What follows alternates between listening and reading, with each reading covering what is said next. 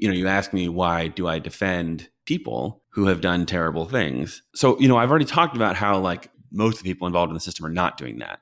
But there are those cases. And I did represent people who did those things. And it's because Jesus does that. And like, that's what he did on the cross for everyone, no matter how bad the thing was that they did, he stands up and defends you as someone who has dignity and someone who is worth fighting for. So that doesn't preclude there being consequences for something that somebody did wrong.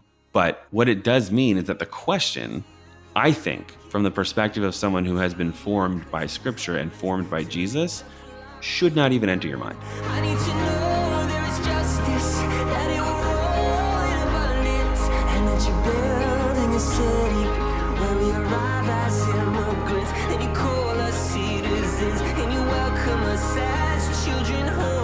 Welcome to Shake the Dust, leaving colonized faith for the kingdom of God, a podcast of KTF Press. My name is Jonathan Walton. I'm here with Susie Lahoud and Cy Hoekstra. Today, our guest is actually Cy.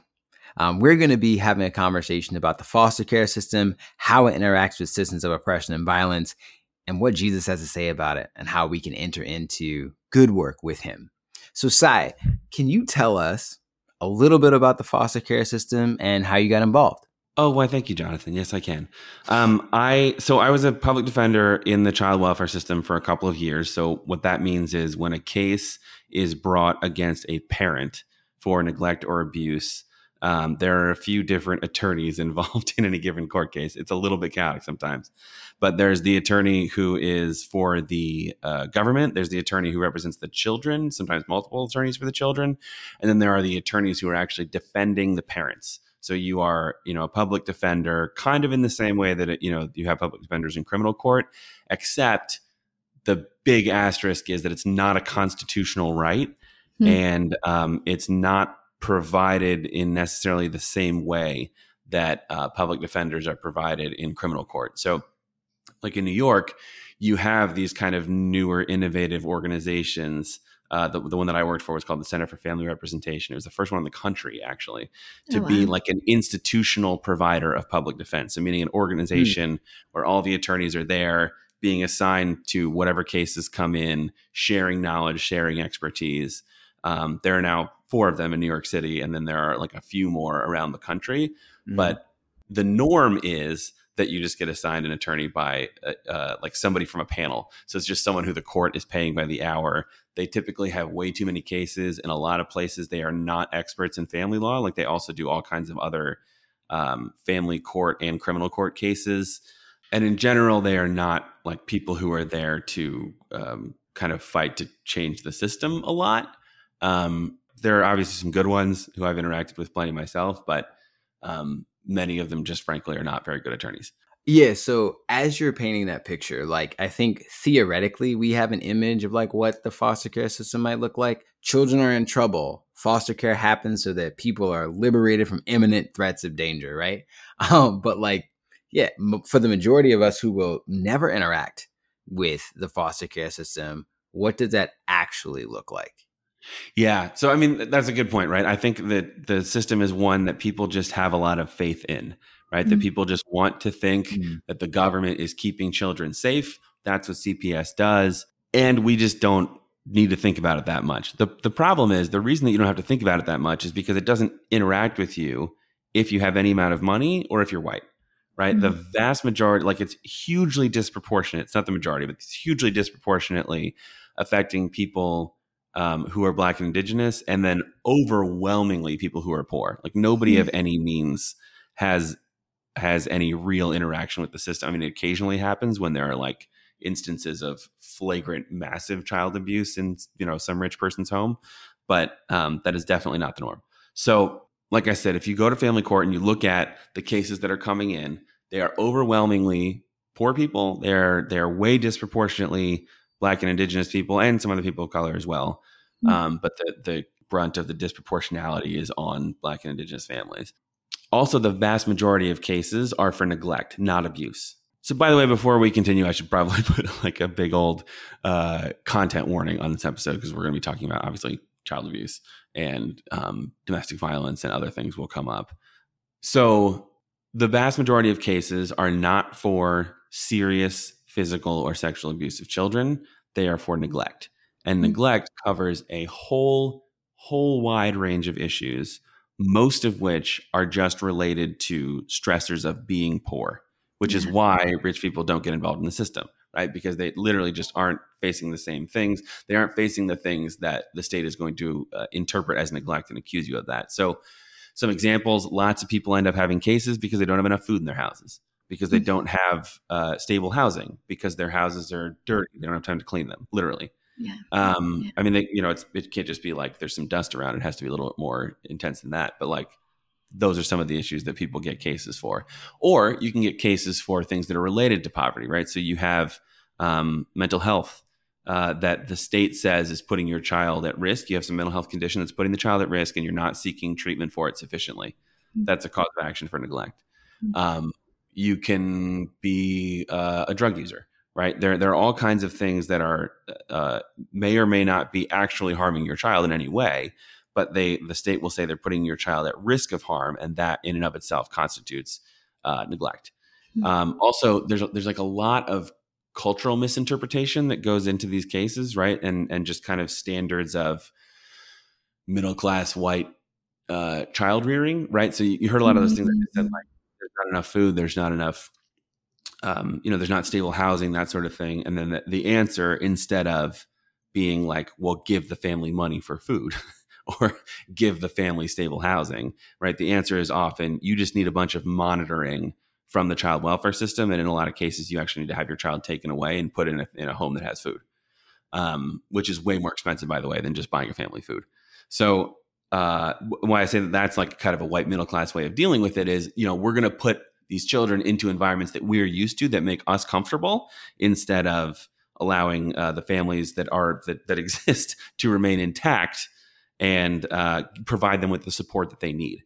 Then the other like kind of big header problems with the system is that it's way overtaxed and underfunded, meaning like every actor at every point in the system, including me, including like the public defender, all the lawyers, all the judges, all the caseworkers are really burdened with too much work. And so everybody kind of is like cynical or jaded or burns out or whatever. So like, for example, when I was working, you know, I typically had 60 or 65 open cases at once as an attorney. You know, a lot of the caseworkers in New York City will be dealing with 10 to 15 or even more in some of the areas like the South Bronx that they really surveil really hard. At a given time, which is too many for anyone to handle competently. Wait, can I just pause you for a second, Cy, to emphasize that point? So not only does this system not just penalize families who are living in poverty, but their actual neighborhoods that are more closely surveilled by the system. So they're actively targeting these communities, kind of almost just waiting for these things to happen. Well, the reason, yes, they are. But the reason is that they have made so many of the people who are involved in the lives of poor people mandatory reporters. So anybody who works at a school, doctor, hospital, all those people are mandatory reporters in anyone's life. But anyone who works in public housing, like everybody who is employed by the New York City Housing Authority is a mandatory reporter. I think that's true. At least the people who interact with families. I don't know about like random desk workers, but everybody at your school, all the cops are in your neighborhood at a higher rate, right? They are also obviously mandatory reporters. They work very closely with ACS, which is the Child Protective Organization in New York City. Right. So it just ends up being that so many people in your lives are reporters, social workers, right? Social workers are all over the lives of poor people, all mandatory reporters. So it's a higher percentage of folks who work in the public sector. Who specifically work in the bureaucracies that deal with poor people, right? Like that's what it is. All the welfare agencies, right? Like they're mandatory reporters. Like it's everywhere. So what that means is you get a higher number of cases. There are very, very few people watching the families on the Upper East Side, right? Yeah. There are no cops in those schools. There are no, like all that kind of stuff. So anyways, by the way, the judges too have way too many cases. They're like constantly delaying things, constantly putting things off, and again, a lot of people in the system are very well-intended. They want to help people and they just can't because they have too much work to do and you have to be constantly triaging like what cases you're giving attention and why. And what that often means is you're just dealing with emergencies all the time. So, Cy, just to get a little bit more into the nitty-gritty of how this system tends to flesh itself out in the lives of individuals, you shared from your side what it looks like as a public defender working in the system. Could you walk us through a little bit what an investigation and a case would look like and feel like from the perspective of a parent? Yeah. Somebody files a report on you for some reason. You don't know who, you don't know what they said. There's a state central registry in New York. There's similar things all over the country, but somebody reports to the child abuse hotline or whatever your state has set up that you have done something that they believe is neglect or abuse. Mm-hmm. And then basically, as long as that report isn't kind of prima facie so ridiculous that no one would believe it, they go and investigate it. And that means that a CPS worker shows up and knocks on your door, and they're going to come in and they're going to start asking you questions about everything. Like, not just whatever the report was, doesn't matter. A school could have called in a report saying your kid has been absent from school too many days without an excuse. The CPS worker is going to walk in and start asking about whether or not you do drugs or have domestic violence or you have any mental health issues or you hit your children. This is true in New York City. They are going to strip search your child. If a school calls in a report for your kid not being in school, they will strip search your child to make sure that there are no bruises or marks. For whatever the report is, that's what happens every single time. And this is true even if the report sometimes is completely absurd. Like, I heard a story one time of a woman who was actually an attorney for children, and a parent had gotten mad at her for taking a position opposite to the parent, and the parent called ACS on her, like, as a revenge call. And this caseworker just kept showing up at this woman's house who had all these connections in ACS. She knows everybody to call, all that stuff. And this person just kept showing up and asking to strip search her kid. And she, like, I saw her at an event, like, crying as she told everyone that she let the person do that because she just wanted to get it over with and get these people out of her life and stop harassing her. Now, when they ask you all those questions about all the different ways that you could potentially be harming your child, they do it by saying, I'm here, I'm on your side, I'm your friend, we're here to help, we're just here to refer you, to provide services, so I'm just going to ask you some questions. And then they start asking about all those issues. And a lot of times what happens is they then use anything you said as an admission against you in court. Mm-hmm. And they, so then, like, a couple of days later, a parent realizes that they've had a case filed against them and they get a petition, and it's just all the stuff they said to the caseworker. So are they, sorry, just to pause you again, they read their Miranda rights before this conversation takes place? No. And this is part of the thing is you can shut the door on a CPS worker and never talk to them. But do most folks know that? No. And there are actually, in New York City right now, there is a bill that's bouncing around city council trying to get basically Miranda rights read to parents when the caseworkers walk in. And ACS is actively resisting it, saying that would lead to child endangerment. We would not be able to do our jobs. And as a result, children would get hurt if parents knew their rights. Like, literally, that's what they're out there actually saying. If the poor black and brown people that we monitor knew their rights, we wouldn't be able to do our job. So once they file that case against you that has all those things that you said to them, thinking that they were on your side or whatever, then a lot of parents come into court feeling completely betrayed, right? So the case gets filed saying, here's all the neglect provisions, and either we want to take the child away from the family temporarily, or we want to monitor the family, keep the children in the home, but monitor the family. And then basically the parents at that point, most of them at least, feel completely betrayed. Like, they have no faith in the system anymore, right? They have no trust in the people that they have to work with. And the people who went in and did the interview and filed the case against them, like, that's the worker that they're going to have to continue working with. I mean, it is rare for a case to open and close like within a year because it takes so long for the case to be adjudicated or for ACS to get its act together and start, like, putting in place the services that they want the parent to do. So that's kind of the next step is the parents then, ACS will decide, usually in a very cookie cutter way, what the services are that they want the parents to engage in as a result of whatever the alleged neglect is.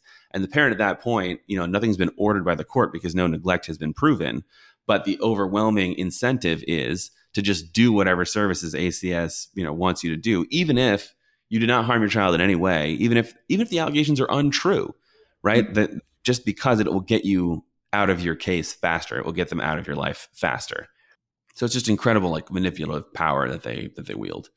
You know, you proceed to a trial at some point where you there's no jury, there's no reasonable doubt standard. It's just preponderance of the evidence, which means it's more likely than not, which basically means in almost any case, a judge can find some fact or something to say, I interpret what I heard this way and I make the finding. You know, same as in criminal justice, like a lot of the judges are former prosecutors, either of families or of children. A lot of them are, you know, prosecutors from the juvenile prosecution side of family court. So, I mean, as you can imagine, like, the whole process is just overwhelming and bewildering to parents because they love their children. They want to take good care of their children. In some cases, they screwed up and did something wrong.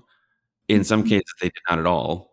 I'd say in, like, the majority of my cases, they didn't actually do anything wrong, like really ethically wrong to their children. They just have some struggles that they're dealing with.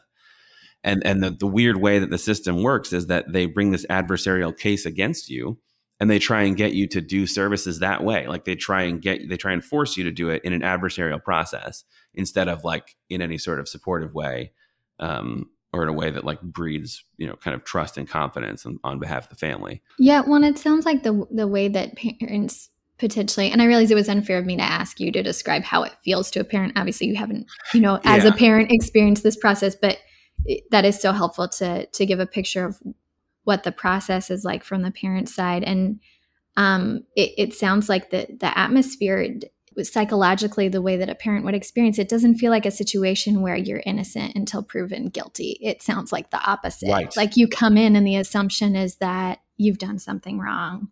Absolutely. And action needs to be taken because of that. No, right. Exactly. There's definitely, like, in theory, there's still a presumption of innocence or whatever, but, like, in the meantime, your child is in foster care. So in addition to treating you as, like, guilty from the start, basically, the system is also incredibly arbitrary, right? The legal standards are really vague for what constitutes neglect or for what constitutes, you know, sufficient, like, circumstances for the government to be able to put your child in foster care. And that kind of vagueness and that arbitrariness happens at every stage, right? So who's going to decide, who of those mandatory reporters is going to decide that they are required to report you? Some people will, some people won't, for the exact same, like, behavior by the parents, the exact same thing that a kid said to them about what a parent did at home.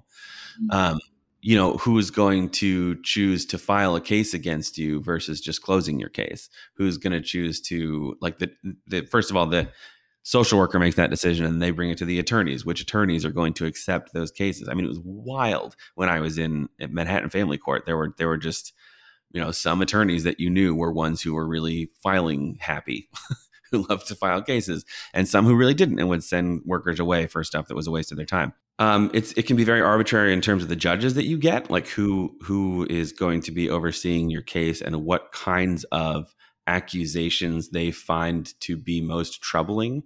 You know, literally just some judges would think of some kinds of cases as more important than others, and you would have to counsel your clients based on that. Should we go to trial, or should we take a settlement or whatever, based on, you know, what you know about the judge and how much they, I don't know, look down on the parents that have allegedly committed X kind of neglect. And so all of that arbitrariness invites in, as any sort of arbitrariness or vagueness in the law does, invites in all of people's personal prejudices, right? And so all of the anti-Blackness, all of the assumption of guilt that gets put on people who are involved in the system, all of that comes in just at every stage. And it produces these incredibly disproportionate numbers of families who are involved in the system who are not white. Like the four like big defense agencies in New York City, 90% of their clients are not white. Wow. In New York City, right? Wow. And they're they are taking, you know, the vast majority of the cases that come in. It's not going to touch you if you are a white person with any amount of money. So, Cy, as I'm listening to you share, a lot of what is coming up for me is the similar narratives I've heard about the war on drugs, law and order, policing. Can you share a little bit about those connections and where you see overlap? Yeah. So there is a ton of overlap between like the law and order and the war on drugs history. So child welfare in general did not become anywhere near as punitive as it is today until Black people got involved in it, until it became something that oversaw Black people on a large scale. And that happened in the 60s because there was, along with the civil rights movement, there was a huge welfare rights movement where especially a lot of Black women organized to get Black people involved in welfare. Most like aid for children was going to single white families, especially widows. Like that was kind of the archetype in the minds of the people creating the laws was, you know, white widows, poor women who had to deal with their children without their breadwinner around anymore. Mm-hmm. And so when Black women very successfully organized in the 60s to say, no, our families need to also be supported by the state. This can't be something discriminatory. Then over the next couple of decades is when you see the system become really punitive, when you see foster care like expand enormously. So it is literally like a parallel to mass incarceration is like the expansion of foster care after the movement to end Jim Crow, right? So it is another like kind of way of surveilling and controlling people and keeping them down that happens at that time.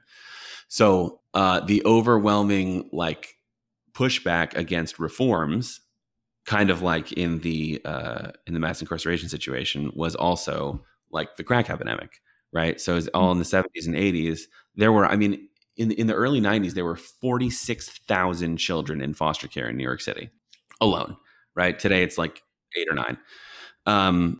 So that whole panic accompanied the expansion of foster care in the 70s and 80s. The main difference is that the foster care system affects women, right? So, you know, the mass incarceration system overwhelmingly affects men. And so then another way that like those kind of systems interact with each other is that the criminal justice system is also, you know, surveilling the same populations at the same time.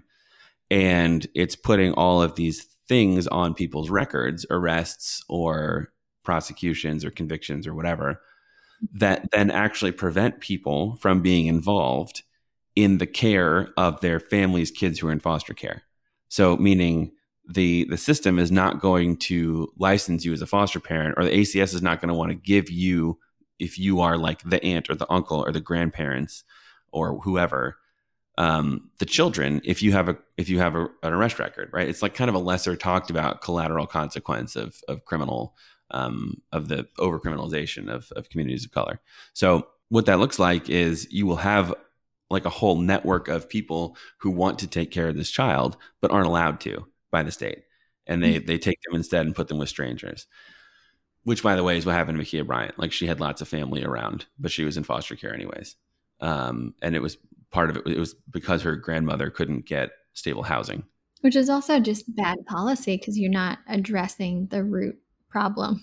Not addressing root problems and causing massive trauma, right? Like removal from a family is traumatic, like period. Absolutely. It does not matter. Even if the family was actually abusive in some way, which again, most of the time they're not, then like just being taken from your home, being taken from your stability, being taken from your family is wildly traumatic to kids. And in theory, judges are supposed to consider that when they take kids away. But in reality, if you can demonstrate to the satisfaction of a court that there is sort of imminent risk to a child's health or safety, they're going to be taken away. And just for people who don't know, Ma'Khia Bryant was the foster child in Ohio who was killed by police a couple of months ago.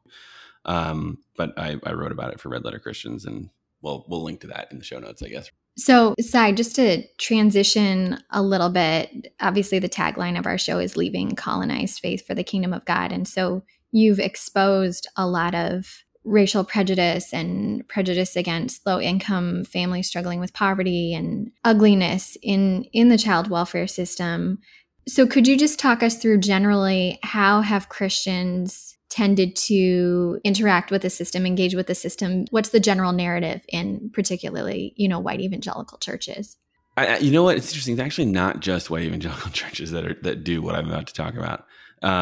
So first of all, in a lot of places, the way that foster care works is there are all these nonprofits that take government contracts to, you know, recruit and license foster parents, to put kids in homes, to monitor the homes, just to kind of administer the system on behalf of the government, and the government kind of oversees all that. Mm-hmm. A lot of those nonprofits are Christian organizations. Mm-hmm. So the interaction has been very unquestioning, and it's come from a very good place, right? It's this Christian desire to take care of children who need to be taken care of. Like, yeah. Who could possibly argue with that, right? Yeah. But what they're actually participating in as part of a broader system is not, in general, something that those organizations are very intent on looking at or critiquing, because they're a part of the system. They're the ones actually administering like this system of racial disparity and what ends up looking like oppression for a lot of families.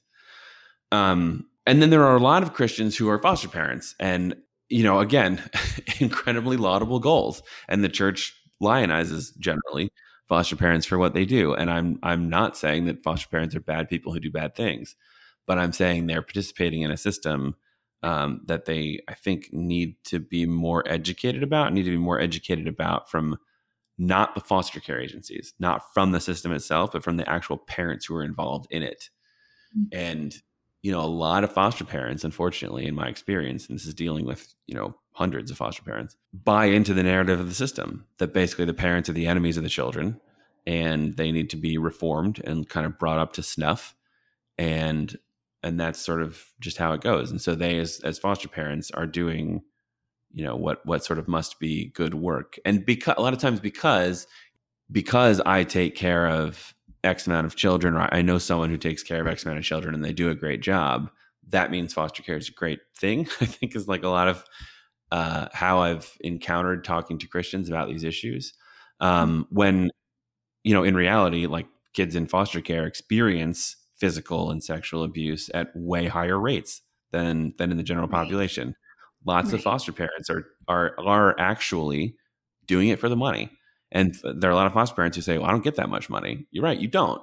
But there's a lot of people who that's one of their sources of income, and they treat the children terribly. Like, I see this all the time. I've had kids taken out of foster homes because the parents were, you know, passed out drunk and the house caught on fire. I mean, like, awful things happen to kids in foster care. And a lot of times those things are a lot worse than anything that would have happened to them if they had stayed at home. Mm-hmm. And if been allowed to go to an extended family member, like you talked about earlier. Right. Yes, exactly.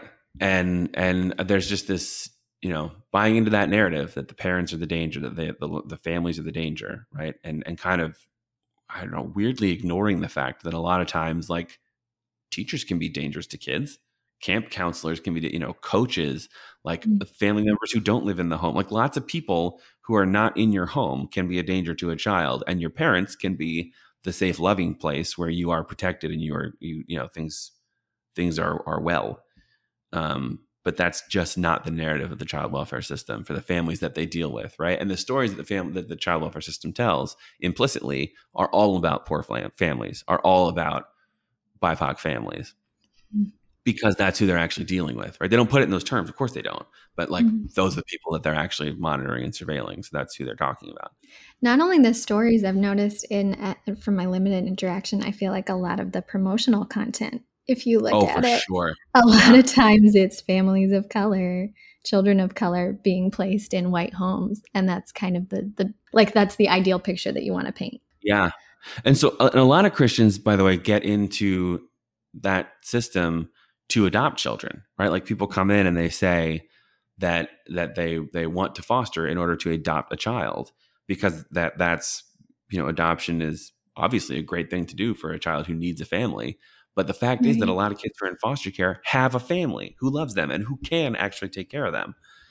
And you're participating in the system. And the purpose of the system of foster care is reunification of families, like, at least in theory, right? That's what the law says. The system is supposed to be about reunifying parents and children after you kind of ameliorate whatever the problem is in the home.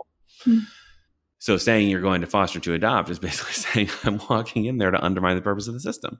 And there are some exceptions where you can participate in foster care programs where, you know, it's for children who legitimately have nowhere to go. But those are tiny, tiny minorities of the actual, like, number of children in the foster care system. And another kind of strange thing that a lot of Christians seem to think about foster care that I've noticed as I talk to parents about it is that it has something to do with being pro-life, that, mm-hmm. like, fostering children prevents or has some effect on abortion, which is... The two don't correlate. They don't correlate. And I say the reason I'm saying this hesitantly is because there are some people who foster children because they are pro-life and they believe that they're helping. And I like those children were taken away from their families involuntarily. And they're, you know, obviously if you're someone who wants to adopt children, you have the option to voluntarily place your child in foster care. But, you know, most people would rather pick a private adoption agency so they can actually have full control over where their kid goes. You know, when you're in like the system itself, the foster care system is charged in every single state by the legislature with like caring for kids who don't have a family. So like if you are someone who wants to put your child in foster care instead of having an abortion, you can do that regardless of how many like people are available to adopt the kid. You may be creating a home for a child, but you're not really having any effect at the point of the decision of whether or not to have an abortion. I just bring that up because that's a specific way that Christians seem to think about foster care that does not really make a lot of sense, unfortunately. So, Cy, keeping kind of this theme of it being what you're talking about, the foster care system being interconnected with how we think about the poor, how we think about the unemployed, how we think about those caught up in the criminal justice system. Like one question that comes up is like, how could you defend those people? What's your response when a question like that comes up? So, yeah, I get this question a lot, especially when I was, you know, when I was still doing the job, is sort of how can you do that? Like people who are neglecting or abusing children, like those are basically the worst people, right? So, you know, I've already talked about how like actually most of the people involved in the system are not doing that. But there are those cases. You do actually get cases of severe physical and sexual abuse of children. And I did represent people who did those things, not just who were accused of doing those things, but who openly admitted in court that they did those things. And like where there was no real question, there was evidence about it and everything. I say that because you can sometimes admit you did something in court for reasons other than you actually did that thing. So I think there's a practical answer to why I did that. And then there's kind of a spiritual answer to why I did that. The practical answer is that just because somebody has done something wrong doesn't mean they don't have, even something horribly wrong, doesn't mean that they don't have rights and dignity that need to be protected. Let's say you do admit to sexually abusing a child. You then, after that, they then have to decide like what to do with you, right? What kind of programs you're going to go through, what kind of contact you're going to have with your children, what kind of opportunity, if any, you're going to have to reunite with your child at some point.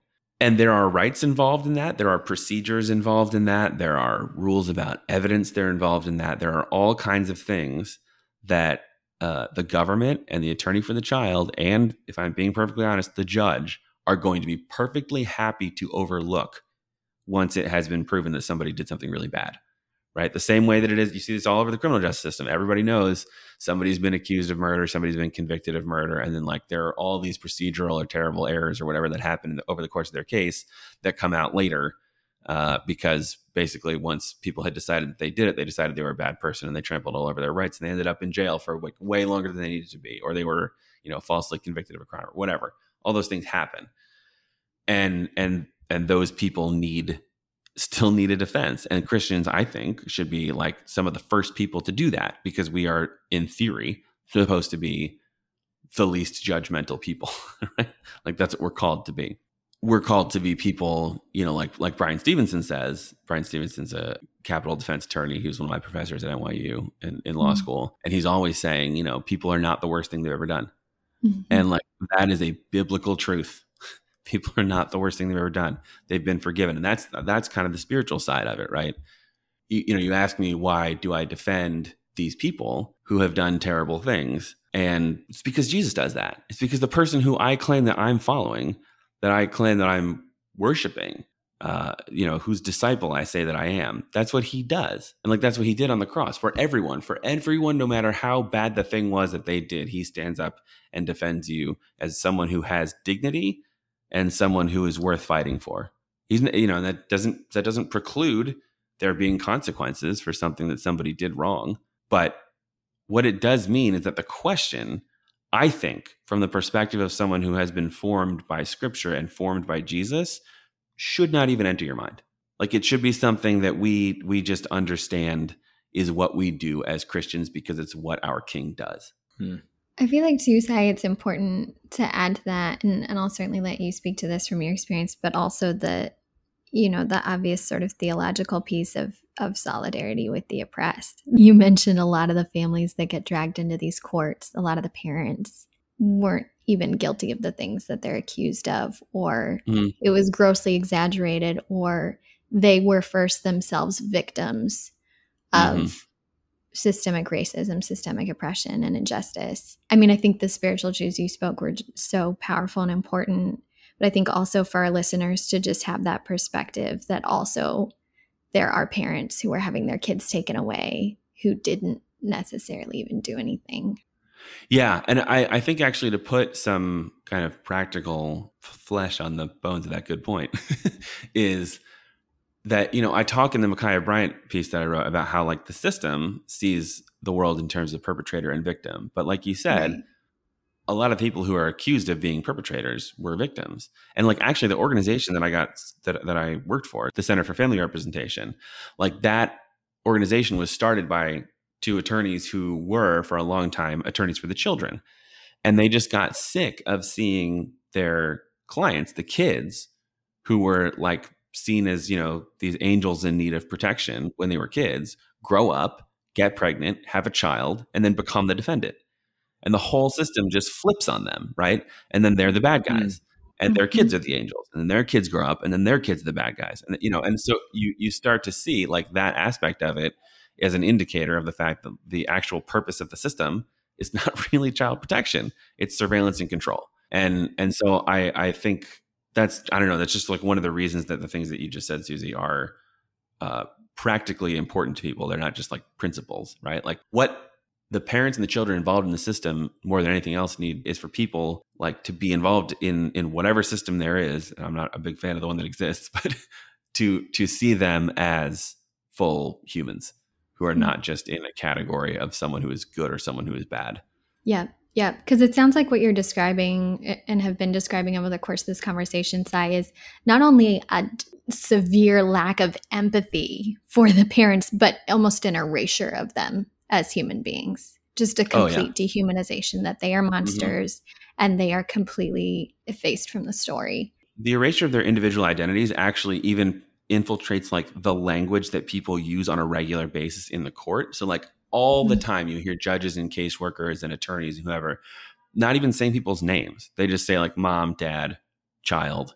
They'll refer to someone like a kid who was abused as target child. Like they just, it's like the kids themselves, like the language in New York that you use, that you're not even supposed to use it. It's just like the system is so, it's not in the statute. It's just the way that the judges talk. It's the culture that's developed around it. Right. But like children are remanded to foster care, like the same way that a criminal defendant is remanded to prison. And like, and then children are paroled to their parents. Like they literally use, that's not even, it's literally not in the statute. It's just that like, you know, when you're in family court and it's the same place that like juvenile detention and, you know, juvenile delinquency cases happen. So like you just use the language, the culture of criminalization is all around you all the time. Gosh, wow. And just to start to kind of wrap this conversation up, not that I wanted to end, although I have to say this has been a tough one. It's tough for me to listen to as a parent. It's tough for me to listen to as someone that previously part of my work with refugee populations was child protection and having an awareness of that. And I think this critique that you bring, this perspective you bring is so important, Cy. And I'm so grateful for it. And so I want to give you an opportunity to share just so people really understand what it is that you're really bringing to light here. First of all, what are you not saying? Because I want people to understand you're not saying that you don't want children to be protected, that, you know, you don't want them to be in abusive situations, or sorry, you're not saying that you do want them to be in abusive situations. Right. And I feel like that hopefully people are hearing that part of the argument here is that this is not good for the kids either. These kids are being victimized and traumatized through this system. So, but yeah, so if I could just give you the opportunity, side to clarify again, what are you not saying here? And then leading off of that, what should people do to engage in a more, not just productive way? How can we find shalom in this space that is so ugly and broken and violent? I appreciate the question. It's always worth clarifying that I'm not saying that their children who are abused, you know, don't need to be taken care of. We don't need to do anything about it. What I am saying is we need to drastically reimagine how we do it. And Christians need to be involved in that reimagination, because the current system is ridiculous and harmful and racist and oppressive. What I'm arguing against is unnecessary destruction of families, because that's what's happening all over the place, all the time. Unnecessary trauma, unnecessary pain. So I think what I want Christians to do, I want Christians to be involved, but I want us to be living out our faith faithfully in the situation. So I want us to be educated on this, on the system itself. A really good, if you want to like dive real deep, a really good book is called Shattered Bonds, The Color of Child Welfare by Dorothy Roberts. I just barely dipped my toe in the history of child welfare and how it's related to racism and mass incarceration and all that. She goes into it in a lot of detail. Dorothy Roberts is fantastic. There are organizations that you can follow, but the issue is the movement to really radically change the system is pretty young, is pretty small, is pretty new. So like, you can go follow the Movement for Family Power. You absolutely should. You can go follow, if you're in New York City, there's the Parent Legislative Action Network, the Repeal ASFA campaign. We didn't even get into the ways that federal policy under the Adoption for Safe Families Act, I think that's what it's called. Anyways, ASFA is a huge problem in the system. You know, Repeal ASFA is a big deal. You can follow them on Twitter at Repeal ASFA. But you're probably going to have to do a little bit of research to find locally who is doing things about your city's or your county's child welfare system, because it's all run on that level. It's all run at the county level or the city level if you're in New York. You know, if you're going to be in the system, if you're going to be foster parents, I want people who know what's happening. I want people who care about the ways that the system is hurting people and who are actively trying to be people who are kind to and help parents. I don't know if, like, knowing what I know about the system, I could be a foster parent, but a lot of people are, and you can change your ways and you can be helpful and not buy into the nonsense that the system is going to tell you about who the parents are and what they deserve and don't deserve, and who the children in your care are and what they deserve and don't deserve.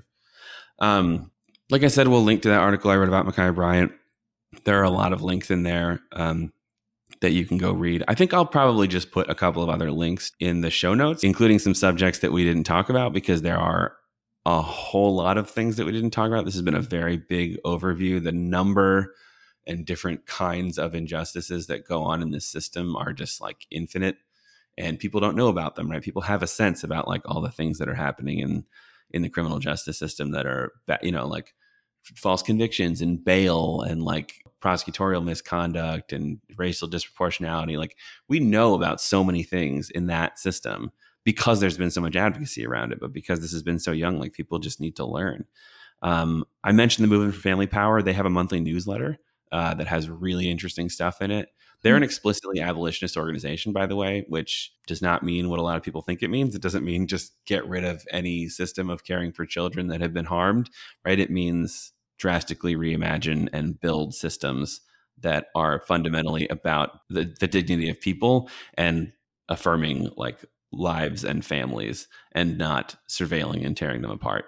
It's really powerful stuff. They're a great organization.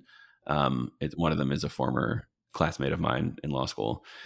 I think it's get educated about the system and get involved in the politics of it as a church, and not in a way that's solely coming from the perspective of foster parents. Like, you have to understand how it affects all kinds of things. You know, churches run background checks on people who are going to say, take care of their children. And sometimes you get a ding from the child welfare system when you do that, and understanding how you can actually look into the information that the system is providing you and understand it, and know like how often you get those dings and they mean literally nothing about the person. Like, it's related to something that actually didn't happen. And even the child welfare system decided, like, investigated and found that nothing happened. That ding can still be in the system, right? So like that system in itself is a whole nother issue that I like bars people from employment when literally they did nothing. It's horrible. So anyways, there's just so much to learn about. There's so much to get involved with. But I think Christians can like have the opportunity to genuinely be involved in the forefront of this like organizing. And they are, by the way, like there are individuals who are involved in organizations that are trying to fight. Like, but I just think if we could learn to do things from the perspective of a parent, from like really Jesus's perspective, caring about everyone who is a victim of all kinds of harm, not just the, you know, the children who are alleged to be the victims of harm, but actually all of the harm caused by the entire system. And we fought for change within it from that perspective. I think that would be something powerful. Now, I'll be honest, I hesitate to tell people to go do that. I think, frankly, a lot of white Christians get involved in advocacy efforts and throw around a lot of money and throw around a lot of the prejudices and the ignorance that we have. And we can do a lot of damage that way. So that's why I'm saying go get educated and go like genuinely submit yourself to the leadership of the people who have been affected by the system and the people who are already there doing the organizing. Yeah, that's good stuff. Thanks so much again, Cy, for having this conversation and sharing from your experience and knowledge. And yeah, I hope that this is the beginning of a deeper journey for a lot of folks, including myself, of looking deeper into these things and seeking greater understanding and better ways to move forward. So yeah, thanks to you two for letting me do it genuinely, because I this is like obviously something that I'm very passionate about and something that I was kind of nervous to talk about because I want to do it justice. I want to make sure that if, you know, people are willing to spend any amount of time listening to this subject, that, you know, people hear things correctly. I'm happy, more than happy, by the way, to take questions. If you want to write to Shake the Dust at ktfpress.com, you can tweet at me at Cy Hoekstra. You can do whatever. I want to hear from people and engage with people on this subject in particular. So thanks, guys. Thank you so much for sharing candidly, for being honest and open and sincere, particularly as someone who advocated and desires to continue to advocate. And so something very much in process.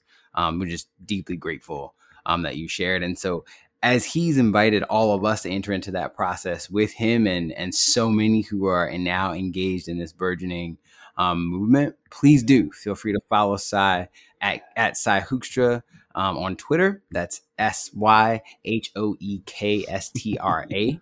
At Cy Hoekstra on Twitter. It's worth spelling. It's a tough one. Yeah.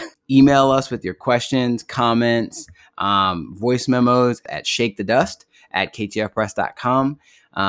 Remember, if you like this episode and the work that we're doing, please do.